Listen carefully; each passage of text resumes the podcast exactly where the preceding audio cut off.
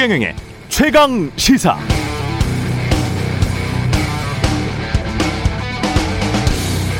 네, 어제 최경영의 최강 시사에서 나온 아주대학교 심리학과 김경일 교수의 말, 특히 관계를 중요시하는 한국인의 심리에 대해서 이야기하는 부분 다시 듣기로라도 한번 들어보셨으면 좋겠습니다. 일본의 집단주의나 서양의 개인주의가 아닌 한국의 관계주의는 나와 사람들과의 관계를 중요시하고 그렇게 끊임없이 우리를 만들면서 쏠림 현상이 나타난다고 합니다. 쏠림 현상이 나타나더라도 그 쏠림이 정답이면 다행이겠지만 정답이 없는 경우 사실 세상의 거의 모든 복잡 다단한 정치 경제 사회 문제가 정답이 없는 경우가 많은데요. 정답이 없는 경우에 심리적 쏠림 현상이 나타나서 그쪽으로 사람들이 우 몰려가 버리니까 상대적으로 그런 경향이 덜한 다른 나라들에 비해서 위험할 수 있다. 그게 투자든 투표든 소비든 위험할 수 있다. 그런 말이었습니다. 그런 의미에서 김경일 교수는 언론의 역할이 특히 한국에서 더 중요하다고 강조했는데요.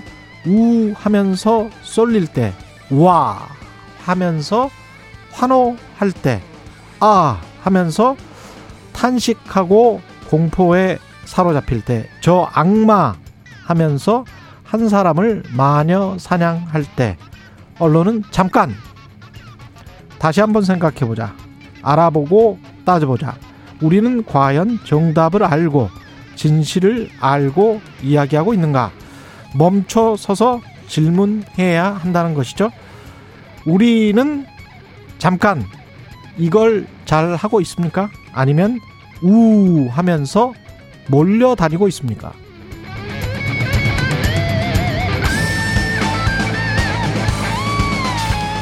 네, 안녕하십니까. 9월 23일 세상에 이익이 되는 방송 최경령의 최강시사 출발합니다. 저는 KBS 최경령 기자고요. 최경령의 최강시사 유튜브에 검색하시면 실시간 방송 보실 수 있습니다. 문자 참여는 짧은 문자 50원, 긴 문자 100원이 드는 샵 9730 무료인 콩 어플 또는 유튜브에 의견 보내주시기 바랍니다. 오늘 1부에서는 보건복지부 강도태 차관 연결해 보고요. 2부에서는 이낙연 후보 캠프의 홍영표 선대위원장 만납니다.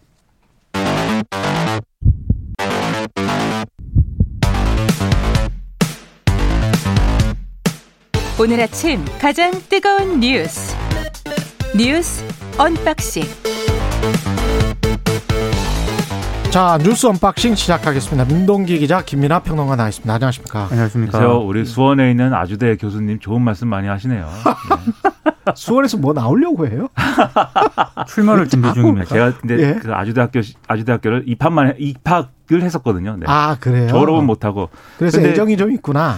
근데 이제 언론이 음. 네, 그 잠깐 하는 때도 있고 예. 우하는 때도 있는데 예. 정파적으로 자기들에 가까우면은 잠깐 하고 예. 자기들에 멀면은 우우우 계속 하고 예. 그런 일들이 계속 벌어지는 것 같아요. 그 언론은 기본적으로는 이게 사실은 시스템 뭔가 시스템 2그 다니엘 카네만의 그 시스템 뭔가 시스템 2에 관한 이야기거든요. 너무, 사람의 너무 뇌 어려 어려워 사람의 뇌 속에 있는. 네. 개념이 어렵습니다. 언론은 시스템 2를 많이 해줘야 됩니다. 음. 예, 우는 하면 안 돼요. 우는 언- 언론은 하면 안 돼요. 우나 와 해버리면 네. 그걸로 언론의 역할은 뭐, 뭐 다른 사람하고 똑같이 그냥 같이 환호해 버리면 그걸로 끝인 거죠. 예. 최강 기자는 어 이렇게 어. 가도록 하겠습니다. 어? 이상해. 뭐, 이렇게. 어? 어? 잠깐, 어? 어, 잠깐. 어? 네. 이상해. 뭐, 이렇게 가도록 하겠습니다. 송영길, 이준석, 예, 두 당의 대표가 방미를 했습니까? 아, 송영길 대표는 지난 19일 미국에 도착을 예. 해서 아마 오늘 귀국길에 오를 것 같고요. 이준석 국민의힘 대표는 어제 이제 방미에 올랐습니다. 근데 미국을 방문 중인 송영길 대표가 이제 미 MBC 방송하고 인터뷰를 가졌는데 토니 블링컨 국무장관 있지 않습니까? 북한과의 대화를 위해 평양으로 가야 한다고 생각한다 이런 얘기를 했고요. 예. 북한의 협상 대표들은 재량권이 없고 단지 메신저다. 모든 의사결정은 북한의 지도자인 김정은이 한다. 그러니까 미, 좀 미국이 좀 더 적극적으로 역할을 해야 된다. 이렇게 주문을 했습니다. 이제 이준석 대표 같은 경우에는 어제 이제 인천국제공항에서 기자들과 만났는데 송영길 대표와는 전혀 다른 어떤 입장을 좀 보였습니다. 그러니까 트럼프 행정부 시기에 문재인 정부가 진행했던 대북 정책이 상당히 폐기되는 수순으로 가야 하는 상황이다 이렇게 지적을 했고요. 그 문재인 대통령이 유엔 총회 연설에서 종전 선언을 또 제안을 하지 않았습니까? 예. 이것과 관련해서도 새로운 제안을 하기보다는 지금까지 했던 것들을 잘 마무리하고 잘못된 점이 있으면 재검토하는 과정을 거치면 좋겠다 이런 얘기를 했습니다. 그러니까 이분들이 갑자기 이 시점에 왜 미국에 가느냐. 그러니까 말이에요. 네, 그, 네. 그것에 대해서 어 잠깐 이렇게 해볼 필요가 있는데 네. 아무래도 이제 네. 외교적인 뭐 외교 안보적인 어떤 사명을 가지고 갔다기보다는 재외국민 투표가 있는 거죠. 그래서 아. 이게 네. 어 이 재외국민 투표를 해야 될 대상자들이 200만 명을 넘고 늦기 전에 그렇습니다. 그래서 이제 명절 경유하고 이러면서 한번 가서 이제 좀 어, 우리 재외국민들 동포들하고 인사도 하고 뭐 이런 자리가 필요했던 것이 아닌가. 그래서 여야 대표가 이렇게 좀 이 맞춰서 간 게 아닌가 이런 해석이고요. 그리고 이제 가는 김에 어쨌든 외교안보적인 어떤 정책에 대한 얘기를 하면서 특히 송영길 대표의 경우에는 어, 외통위를 오래 했고 그리고 외교안보에 대해서 본인의 어떤 전문성이 있다고 어, 그동안 계속 많이 얘기를 해왔기 때문에 이런 메시지를 내놓고 있는 것 같고요. 그리고 송영길 대표는 계속 사실 대북 유화책을 주장해 왔거든요. 개성공단도 일정 정도 이제 좀, 어, 이 대북 협상의 진전이 있으면 선제적으로 열어야 될 필요도 있다. 이런 얘기를 쭉 해왔기 때문에 그 연장선에서 얘기하는 것 같고 미국의 행정부가 이런 이제 여당 대표의 얘기를 어느 정도로 반영하고 뭐 고려할 것이냐 이건 또 별개의 문제라고 봅니다. 음. 근데 재외국민 투표와 관련해서 기왕에 갈 거면은 그 재외국민들이 항상 그 어려움 중에 하나가 투표하려면 너무 힘들다. 이런 얘기를 많이 하거든요. 뭐 한참 어디까지 가야 네, 되죠. 한참 가야 되고 뭐 투표소가 뭐 뉴욕이나 로스앤젤레스 아주 그 큰 도시에만 있기 때문에 그 비행기 타고 뭐 투표하러 갔다 왔다 이렇게 얘기하시는 분들도 적지 않거든요. 그렇죠. 거기 뭐 7시간, 8시간 보통 서울 부산 거리는 뭐 거의 껌입니다. 거기는 뭐 1000km 달- 달려서 그래서 투표하러 가는 사람들도 많습니다. 그런 예. 부분들에 대한 어떤 그런 문제점 예. 이런 거를 어떻게 해소할 것인가 여기에 대해서 좀 더 고민을 해줄 필요는 있는 것 같습니다. 미국의 투표 제도가 약간 좀 이상해요. 네. 이상해서 투표소가 많이 설치가 그들 나라의 그들 투표도 투표소가 부족하다는 이야기를 많이 하고 있습니다. 예. 그런 점이 있죠. 우리처럼 바로 아파트 단지 내에 설치돼 있거나 뭐 이렇게 굉장히 쉽게 투표를 할 수 있는 나라도 그렇게 많지는 않을 것 아, 같습니다. 이거 굉장히 좀 밀집돼서 우리는 살고 있기 좋은 때문에 나라입니다. 예. 네. 그런 측면이 있는 것 같습니다. 그 민주당 대선 경선은 무슨 수박은 철이 좀 지났는데 수박 논란이 나오고 있습니다. 이제 이재명 지사가 대장동 그 개발 특혜 의혹 관련해서 그 반박을 하면서요. 예. 수박이라는 단어를 썼거든요. 이거 가지고 논란이 좀 생겼습니다. 그러니까 대장동 의혹을 제기하는 세력들을 향해서 우리 안의 수박 기득권자들이다 이렇게 표현을 했는데 이 표현에 대해서 이낙연 전 대표 캠프 쪽에서 그 표현은 일베가 쓰는 용어다. 5.18 희생자를 상징하는 표현인데 5.18 희생 명령들에 대한 모독이다 이렇게 비판을 했습니다. 그러니까 이재명 캠프 쪽에서 어떻게 반박을 했냐면 수박은 겉과 속이 다르다는 의미다. 수박이 호남과 관련된 용어라는 것을 알고 있는 사람도 없고 어, 이, 이재명 지사 캠프 쪽에서도 처음 듣는다. 이걸 왜 호남 비하로 연결하는지 모르겠다. 이거 self diss 아니냐. 또 이렇게 반박을 하는 그런 상황입니다. 수박이 일베에서 쓰는 용어는 맞습니까? 뭐 그 사이트를 들어가 보 들어가 보질 않아. 들어가 본 적이. 없어 가지고요. 알 일베라는 사이트가. 아직도 있, 어요 있긴 아, 있는 있습니다. 것 같아요. 아, 있어요? 네. 네. 아. 근데 이게 이런 논란을 네. 사실 이제 어, 유력 대권 주자들의 캠프 아닙니까? 예. 이런 데서 이제 이런 논란을 벌이는 게 좀 이해가 잘 안 되고요. 왜 이게 이 수, 이게 왜 중요한지 그렇죠. 모르겠네요. 수박이라는 예. 게 뭔지가 이제 좀 의문이 안 되고 아, 음. 의문이 의문이고 그다음에 이런 건 있는 것 같아요. 이낙연 전 대표 사실은 이 수박이라는 말을 쓰지 말자라는 예. 제안은 이낙연 전 대표 측이 먼저 했거든요. 그러니까 지난번에 한번 입장을 냈습니다. 예. 그런 수박이라는 용어가 이런 맥락으로 받아들여지는 측면이 있어서 쓰지 말자 그랬는데 예. 이재명 지사 쪽은 또 굳이 계속 쓰는 거예요. 네. 아. 그래서 저는 그것도 사실 의문이에요. 그 아, 쓰지 그 말자고 전부터 논쟁이 있었군요. 네. 이게. 논, 논쟁이라기보다도 쓰지 말자고 했는데 예. 굳이 나는 쓰겠다. 이것도 그럼 싸움을 감정 위한 감정 싸- 싸움인가? 네, 싸움을 위한 싸움인가 이런 의문도 있고 해서 음. 이런 싸움은 좀 불필요하지 않나. 이걸 왜 이러고 있는지 잘 모르겠습니다. 일베에서 쓰는 용어인지는 정확히 모르겠습니다만 예.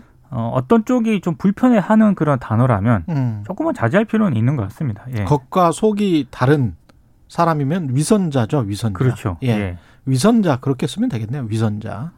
예. 대장동 의혹 수사 관련해서는 어 국민의힘 측에서 고발장을 접수했습니까? 예. 그러니까 지금 고발이 워낙 많이 이루어지는 그런 예. 상황이라 중요한 건 검찰이 어떻게 할 거냐. 근데 서울중앙지검이요. 이르면 오늘 사건을 좀 배당을 할 것으로 보이고요. 예. 아무래도 이제 배당을 하게 되면은 수사팀이 뭐 인허가라든가 사업자 선정 과정 등의 사실관계 파악에 주력할 것으로 보이고 음. 특히 이제 수천억에 이르는 배당금 설계 과정에 특혜라든가 특정인 개입이 있었는지 이걸 아마 중점적으로 들여다보고 볼 것으로 보이는데요. 예, 그래야겠죠. 예, 그리고 화천대유 관련해서도 또 새로운 의혹이 하나 제기가 됐는데 예. 아, 지금 이 화천대유의 회계감사 보고서를 보니까 이 감사 음. 보고서를 보니까요. 지난해 대주주 언론인 출신 김모 씨, 머니투데이 출신 예, 김모 씨 예. 있지 않습니까? 이 김모 씨에게 화천대유가 장기 대여금 명목으로 473억을 빌려줬다고 합니다. 아. 굉장히 이상한 현상인 거죠. 예. 그리고 이모 대표도 2019년 회사 돈 26억 8천만 원을 빌렸다가 갚았고요. 예. 2020년에도 주주, 임원, 종업원 단기 대여금 목- 명목으로 12억을 빌린 것으로 지금 기재가 되어 있거든요. 어차피 배당이 나오니까 그걸로 갚겠다. 뭐 이런 뭐 그런 차원일 수도 있고. 있겠습니다만 어쨌든 네. 거액의 회사 돈을 빌려 쓴 경위를 지금 경찰이 파악하는 데 주력을 하고 있고요. 오늘 관련해서 조선일보 등이 이 내용을 좀 중점적으로 보도를 했는데 어. 경찰이 지난 4월 이 화천대유 법인 계좌에서 현금 수십억이 인출되는 수상한 자금 흐름이 담긴 금융 자료를 음. 금융정보분석원에게서 넘겨받고도 그동안 수사를 조사를 본격화하지 않았다. 이게 뭔가 있는 것 아니냐 또 이렇게 예. 의혹을 제기를 하고 있습니다. 그러니까 이것과 관련돼서는 이런 부분에서는 검찰 수사가 빨리 그렇죠. 이루어져야 될 필요가 있는 돼요. 거죠. 네. 예. 그리고 이게 예를 들면 돈이 이렇게 인출이 돼가지고 본인의 어떤 행복을 위해서 썼는지 아니면 다른 뭐 정치권으로의 로비라든가 위해서 그게 썼는지. 이제 뭐 핵심인 거죠. 그런 거로 예. 썼는지 이런 것들이 규명돼야 될 것 같고 그리고 음. 이게 다 검찰로 넘어가는 그런 상황이 돼버렸는데 이재명 지사 쪽에서 이 국민의힘의 김기현 원내대표라든가 이 의혹을 제기한 사람들은 이제 고발을 먼저 했고 그러다 보니까는 김기현 상호 지금 고발을 한 거죠. 그렇습니다. 예. 그리고 김기현 원내대표도 화천대유 관련해서 뭐, 여, 뭐 여러 명을 또 고발을 한다 이런 네. 입장이고 여기다가 또 특검을 요구하고 있어요. 공식적으로 특검을 요구하는 기자회견 열어가지고 음. 특검을 요구했고 또 국정조사 이 국감에도 국감에도 이 화천대유 관계자들을 증인 신청해가지고 다 부르겠다 이 얘기를 하고 있는데 이재명 지사 쪽은 이 검찰 수사는 음. 빠르게 진행이 돼야 되겠다 100% 수사에 찬성한다라고 얘기했지만 특검은 또 거부하고 있는 그런 그렇죠. 상황이고 예. 민주당도 공식적으로 특검은 이거는 정쟁을 위한 그러한 주장이다라고 반박을 하고 있는 그런 상황입니다 지금. 윤석열 후보의 에, 이게 검찰의 고발 사주 의혹이라고 해야 되겠죠. 아직까지는 네. 검찰의 고발 사주 의혹 을 제보한 조성은 씨 같은 경우에는 이 고발장 사진 관련해서 지난해 4월 3일 이게 다운 받았다 휴대전화에 내려 받았다 이게 지금 확인된 것으로 보도가 됐네요. 그러니까 이게 오늘 동아일보가 보도한 내용인데요. 예. 이 고발 사주 의혹이 잠깐 사라진 것 같지만 음. 예, 수사가 좀 수사는 진행되고 계속 진행되고 있겠죠. 예. 그러니까 국민의힘 김웅 의원으로부터 전달받았다고 주장하는 고발장 사진이 있지 않습니까? 예. 이걸 이제 제보자인 조성은 씨가 지난해 4월 3일 휴대전화에 내려받은 것으로 보이는 기록을 검찰이 확인을 했다고 합니다. 이게 어떤 의미입니까? 이거는 이제 윤석열 전장 쪽에서 예.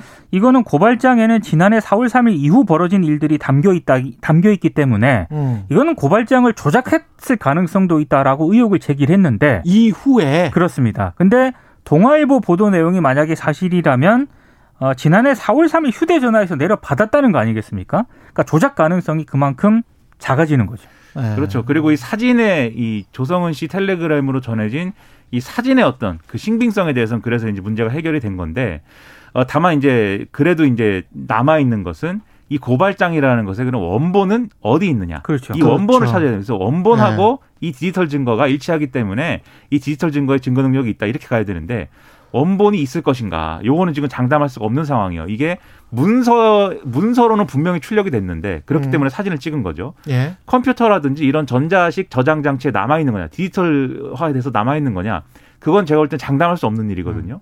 첫째로 아예 저장을 안, 안 하고 그대로 출력만 했을 수도 있고, 두 번째로 저장을 했다 하더라도 이게 만약에 그 당시에 이제 검찰에 수사정보 정책관실에서 작성이 됐다라고 전제하면 거기는 이제 하드디스크를 뭐 6개월에 한 번씩 디가우징 하는 데니까 예. 이건 확보가 안 될 수도 있어서 여전히 증거 능력에 대한 논쟁은 아마 법리적으로 음. 계속 제기가 될 것 같습니다. 그러니까 손준성 보냄의 그 파일은 4월 3일에 다운로드 받았다는 게 확인됐다는 그렇습니다. 거죠. 그렇죠. 예. 그- 그것에 또 의미가 있을 것 같고 국민의힘 경선은 지금 윤석열과 홍준표 양강 구도 가 계속되고 있습니다. 오늘 오후 5시에 2차 토론회가 벌어지거든요.